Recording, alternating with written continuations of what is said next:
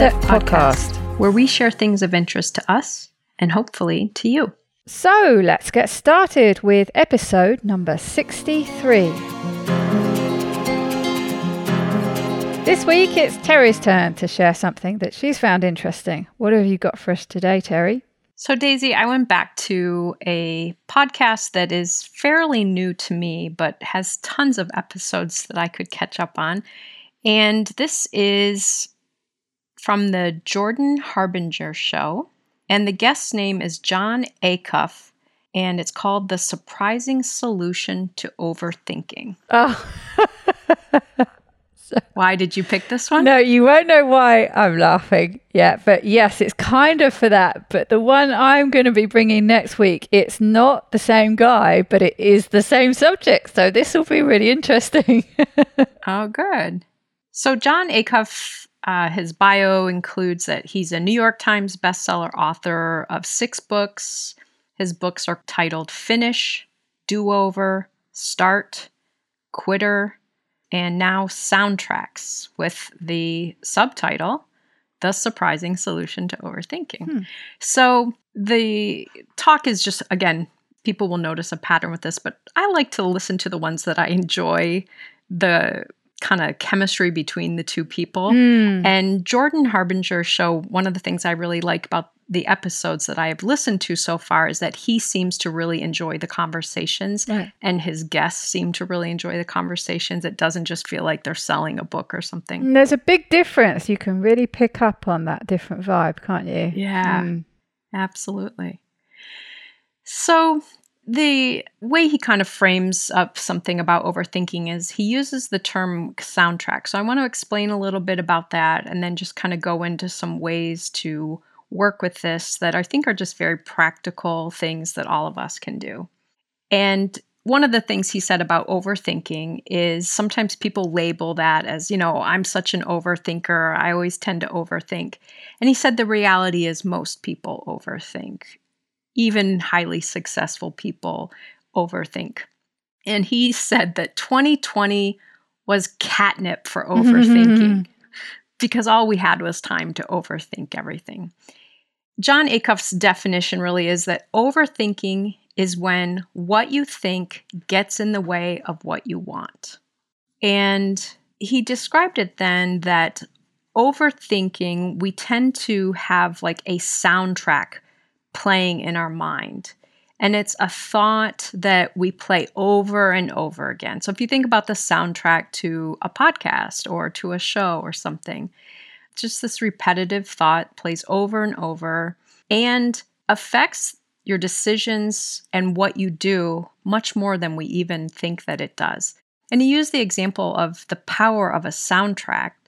If you saw someone walking into a brightly lit room and there was really pleasant music playing, upbeat, you think, oh, this is going to be a romantic comedy. Mm. It's going to be a fun mm. show. Or if that same scene was playing, but there was ominous, dark music, you'd be like, no, don't walk in there. There's going to be some something bad happening. So the soundtrack really affects the scene and, and what we do about it. That's so funny. I don't know if you saw that video I posted. I think it was in my Lovelies group. And it was, and I don't recognize the film, but it's some kind of sort of kung fu or martial arts type film.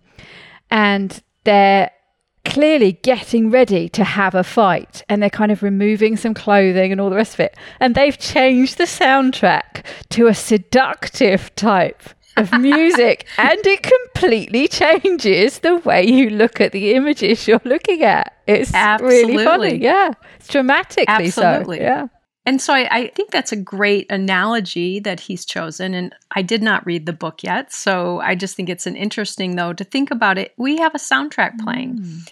And then clearly it's one that we can choose. And so he talks about curating your soundtrack, choosing it rather than just letting whatever soundtrack that's naturally queued up play. And some observations he made that you and I have talked about this before, just about positive thinking, negative thinking, catastrophizing, is that overthinking, it's always about negative thoughts. No one overthinks compliments or positive Mm, things. Like, no mom ever says, you know, my son's doing that because I am the best mom there ever was. But you hear many moms think, oh my gosh, is my son doing that? Like, am I really that bad of a mom? Did I really ruin him? You know, it's all of this negative thinking, Mm. this overthinking. And so, curating your soundtrack to be a more positive one. And another quote that he said in this part of the podcast that I just really liked is that fear comes free and hope requires effort. So choosing your soundtrack rather than letting one choose you. Overthinking robs us of time and the motivation and ability to move forward. Mm. And he used an example of someone who is a successful person, but every time a certain thing happens at work, they spend time thinking about what does this mean? Does this mean my boss is mad at me? Does this mean I'm going to lose my job? And so the 20 minutes they waste overthinking that, they've missed out on opportunities that they could have been focusing on something else. They could have been doing something productive. And where does overthinking become rumination? Because they sound very similar, don't they? My sense is at some level for a lot of us, they're just a different connotation. So we Mhm. label things differently. If we say I'm overthinking, it sounds productive. It sounds still like a problem, but I like I'm doing it for good reason. Or whereas if we say I'm ruminating, we know that is going Mm. nowhere positive. So my sense is they're pretty similar. So throughout the interview, they they talked about this several times, and you and I have talked about this before. The sense that our brain looks for evidence for what it already believes. Hmm.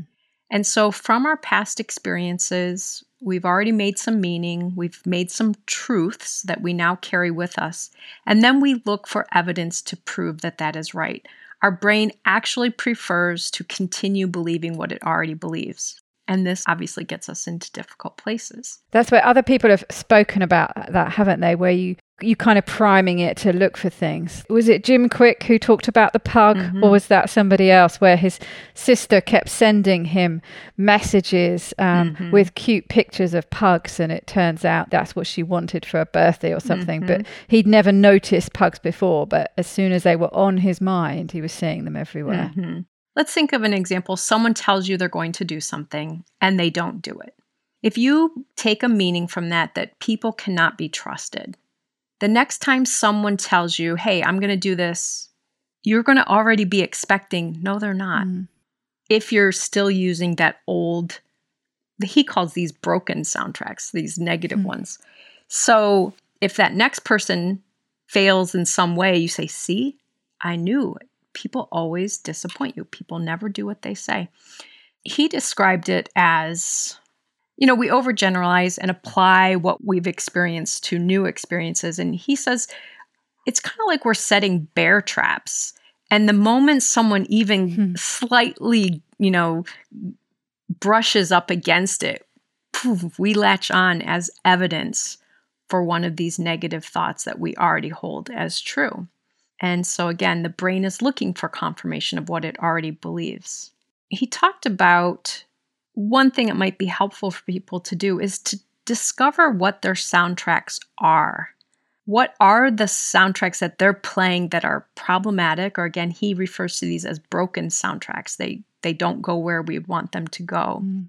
So one thing he gave as an example to do is you could write down something you want to do. So let's say you want to start a podcast, you want to write a book, you want to exercise more.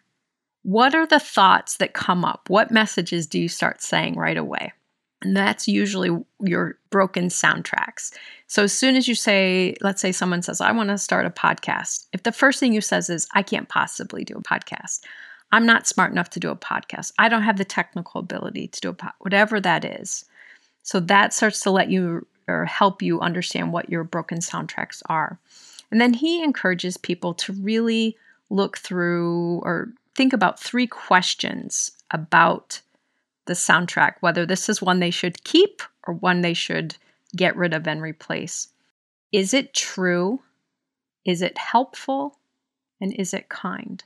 So the true one is kind of complicated because, again, we have a bias that we look for evidence for something that we've already experienced, and it's usually something negative.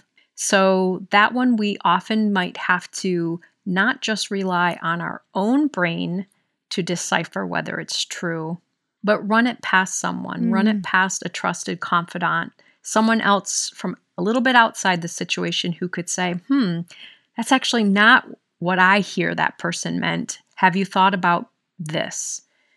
To help us really decipher whether it's true.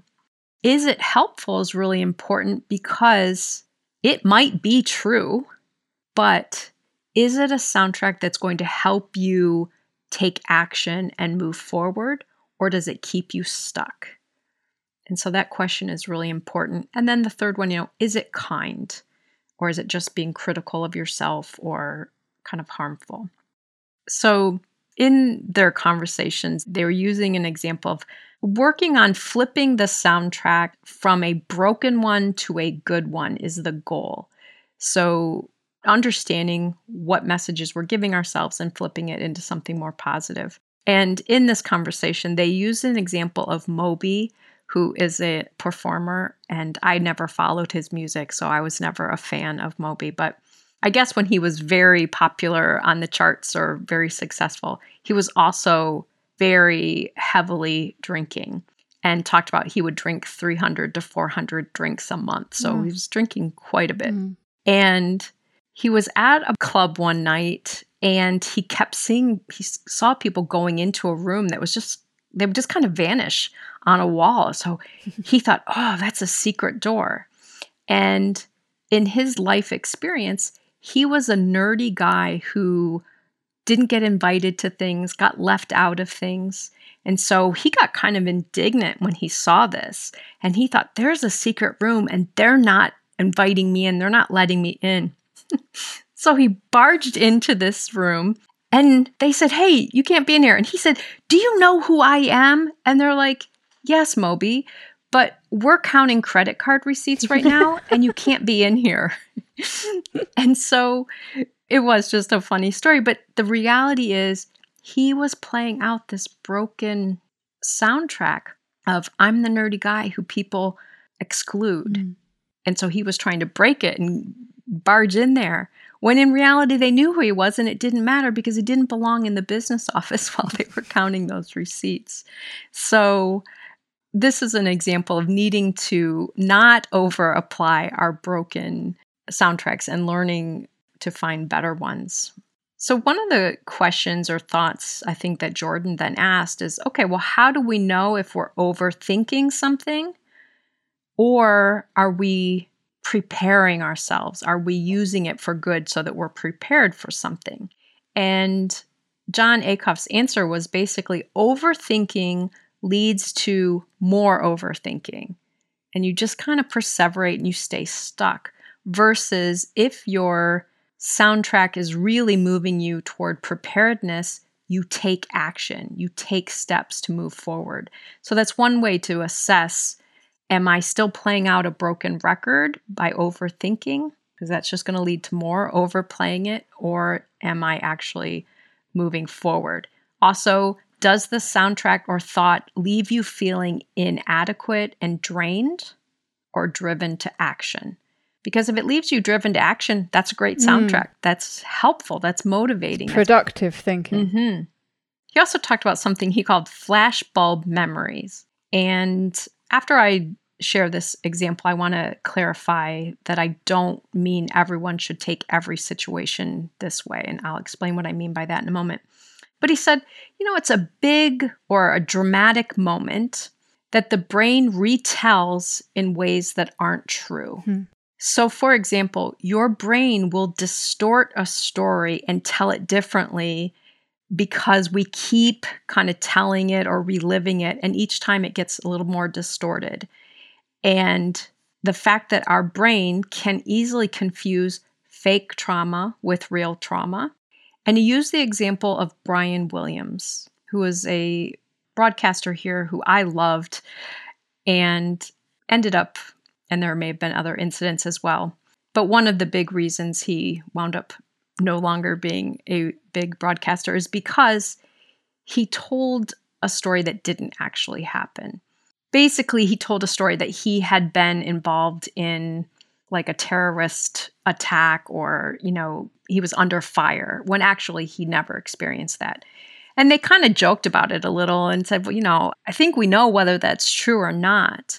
But Jon Acuff talked about even research that shows this that sometimes part of that experience may have happened, but we retell it so often that we start to think it happened differently and we believe that it's true.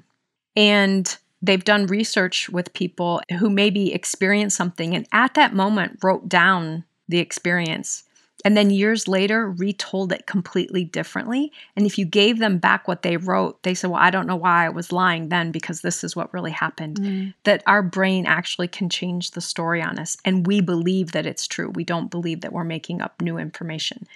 So the reason I again kind of hedged with that is I don't want to mean that when people report trauma that it's always fake trauma. I really want to be clear about that.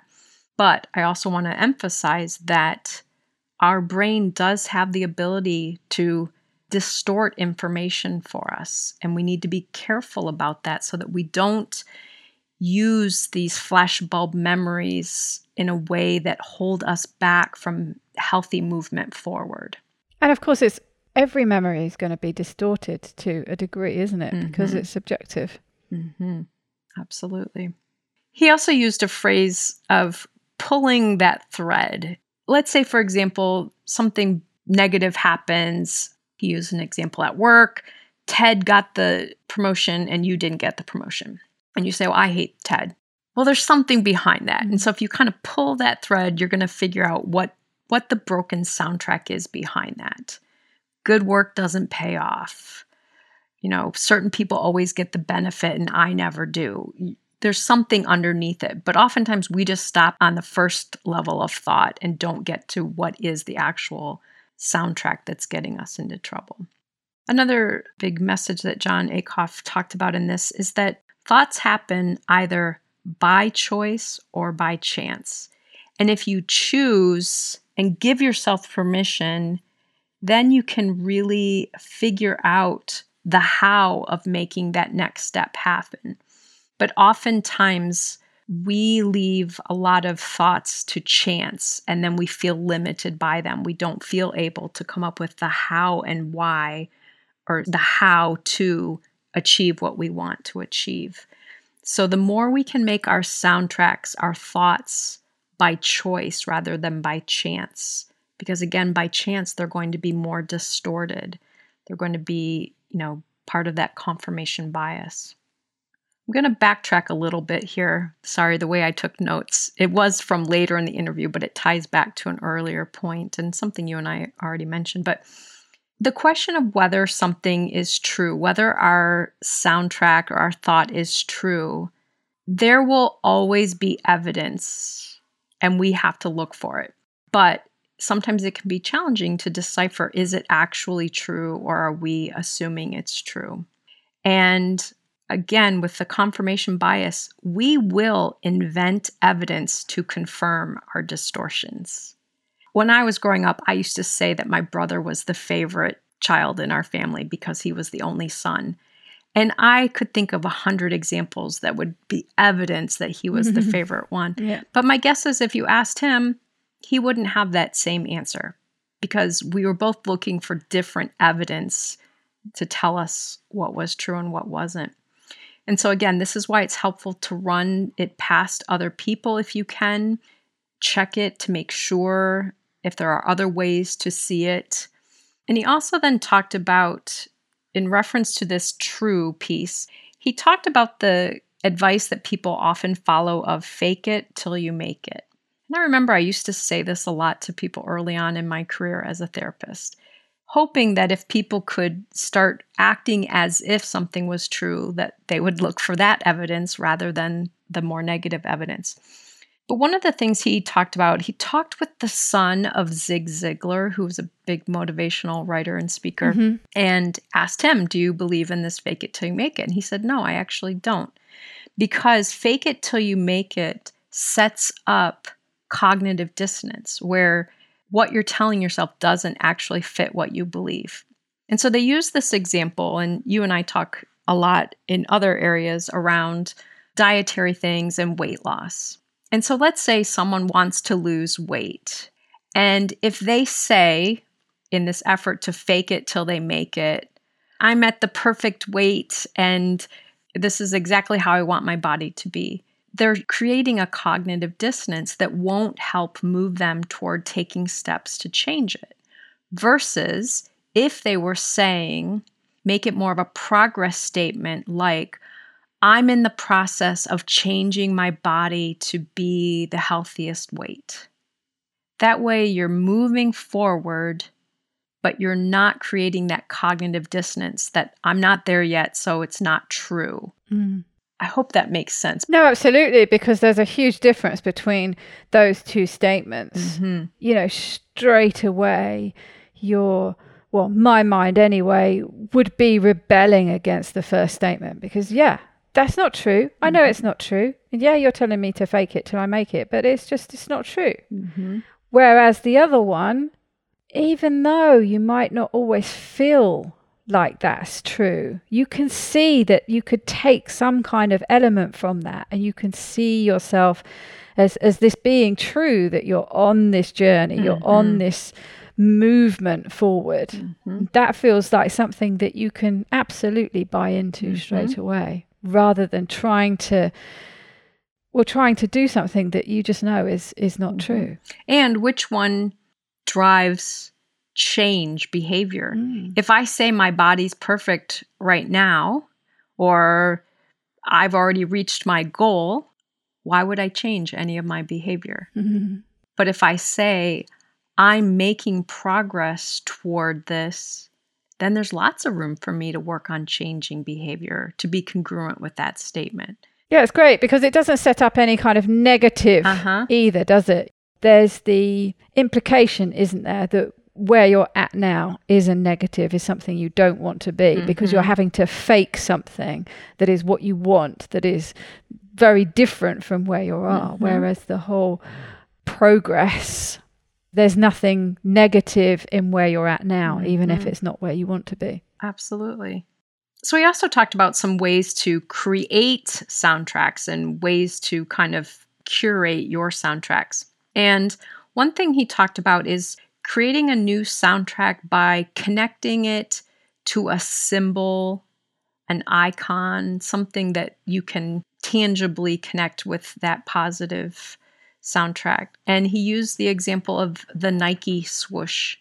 That is not just a signal that we all, or a symbol that we all recognize now. It, it's connected to their just do it, mm. that motivation, that soundtrack that you hear.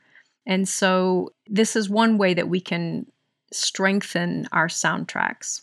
He also talked about rather than sitting down after you listen to this podcast and trying to create your soundtrack, like blank sheet of paper, go ahead, write out what your mind should be doing. He said, borrow soundtrack ideas from businesses, from friends, from songs. He used an example. He was having a conversation a year or so ago with a friend about a missed opportunity. And the friend asked him, you know, what would have happened if you had taken this opportunity? And in the end of that question, basically, he came to if you had taken this opportunity and it had succeeded, would you have been more in connection to your ego or your heart? And so Jon Acuff took this as a soundtrack, like being connected to his heart versus his ego and helping him make decisions. And he has another one he has written on a sticky note near his desk that basically says, ask for more, because he realized that in negotiations, he often undersold his value and he knew this and going into a negotiation he needed a different soundtrack and so it was ask for more so they don't have to be these you know you don't need to recreate nike mm. just mm. do it borrow them mm. find them in, in various places he also then talked about the most common broken soundtracks that he is aware of one would be this should be faster as though the speed that you're going is evidence of failure. So when people are talking about their weight loss, I only lost four pounds this month, or Mm, yeah. I only lost 30 pounds this year, it's going too slow, or my social media only has 26 followers so far. It's that message that it's too slow, we're using that as evidence that we're failing.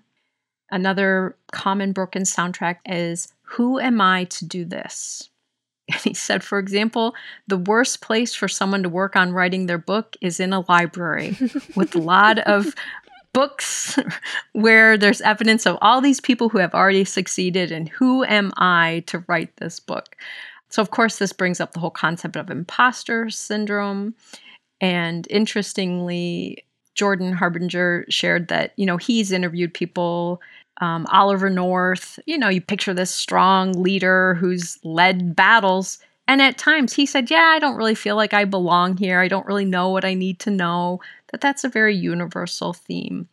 Then the third most common broken soundtrack he hears basically I shouldn't have any fear. If this is the right move for me or the right thing for me, I shouldn't have any fear about it. And he said instead, he tells himself, fear gets a voice, but it does not get a vote.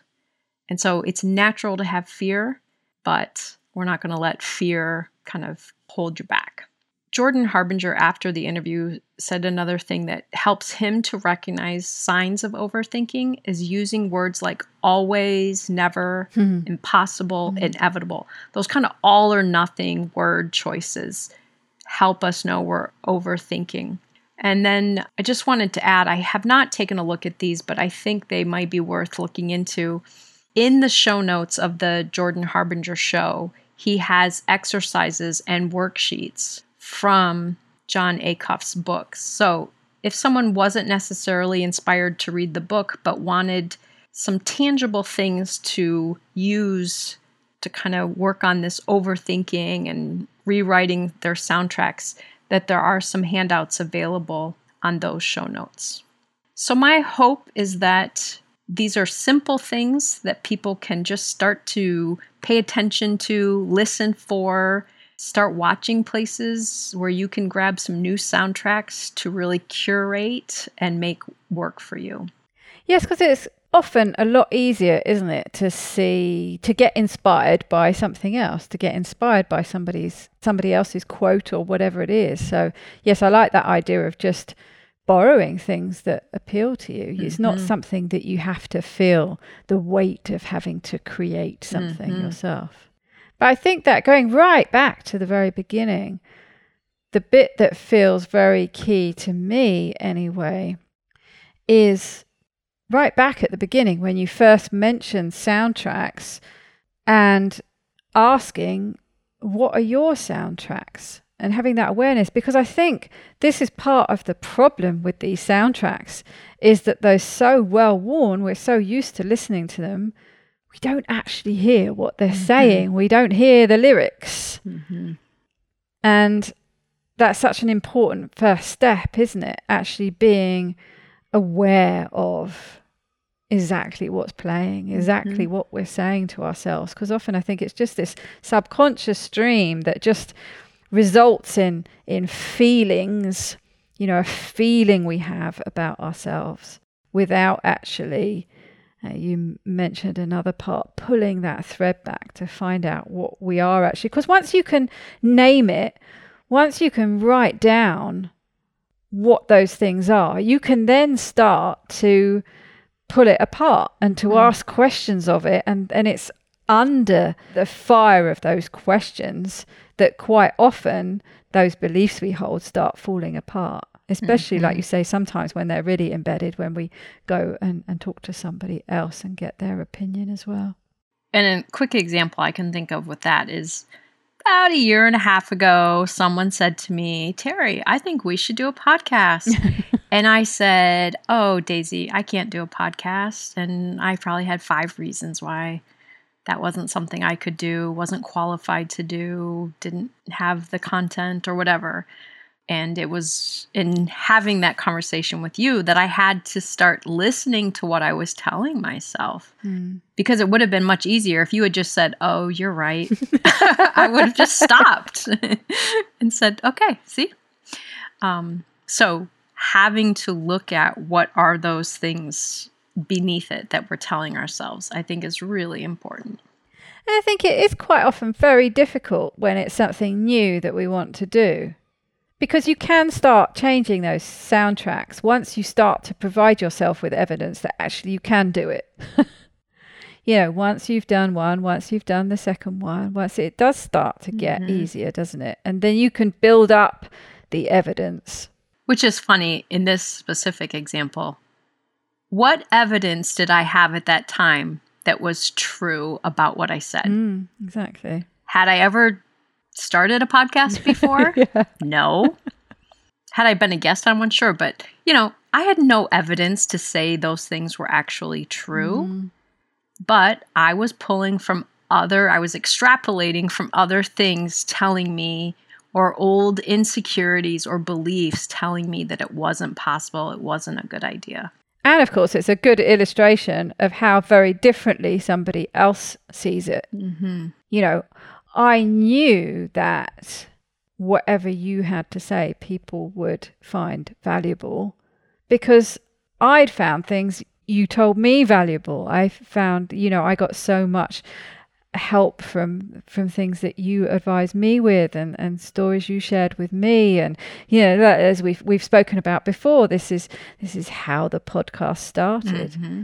But it, that's where it's important isn't it to talk to somebody else? Because mm-hmm. they see things very differently. And although it might be difficult at first to believe what they're saying to see yourself through their eyes it can start chipping away at those insecurities. And probably also good reminder don't only run those things past someone who thinks just like you do because they're going to confirm they're going to confirm your negative soundtracks for sure.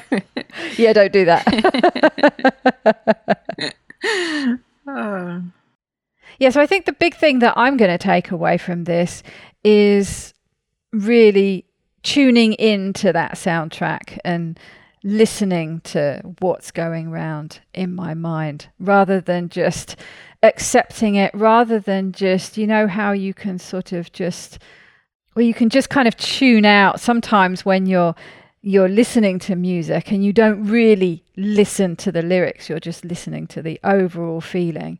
And i think that's what can happen with these thoughts with this soundtrack of thoughts going around in your mind. So um, yes, I think I'm going to be tuning in much better to hear exactly what's going on in that soundtrack. And then I can start unpicking it. And you just reminded me of an old image I'm going to close out this episode with. And for those of you who know these, this will make sense. But long time ago there was a show Ally McBeal. Oh, I used to and love she, that. she had this motto song running through her mind. Mm. And it made me think about a motto song running through my mind. And it was Katrina and the Waves walking on sunshine. Mm-hmm. And it's like you cannot have a bad day. You cannot feel bad about something. You can't think of limitations when in your mind you're like, I'm walking on mm-hmm. sunshine, hey, and it feels good. Yep. So choose a different soundtrack, everybody. Have a fantastic week. You too, Daisy.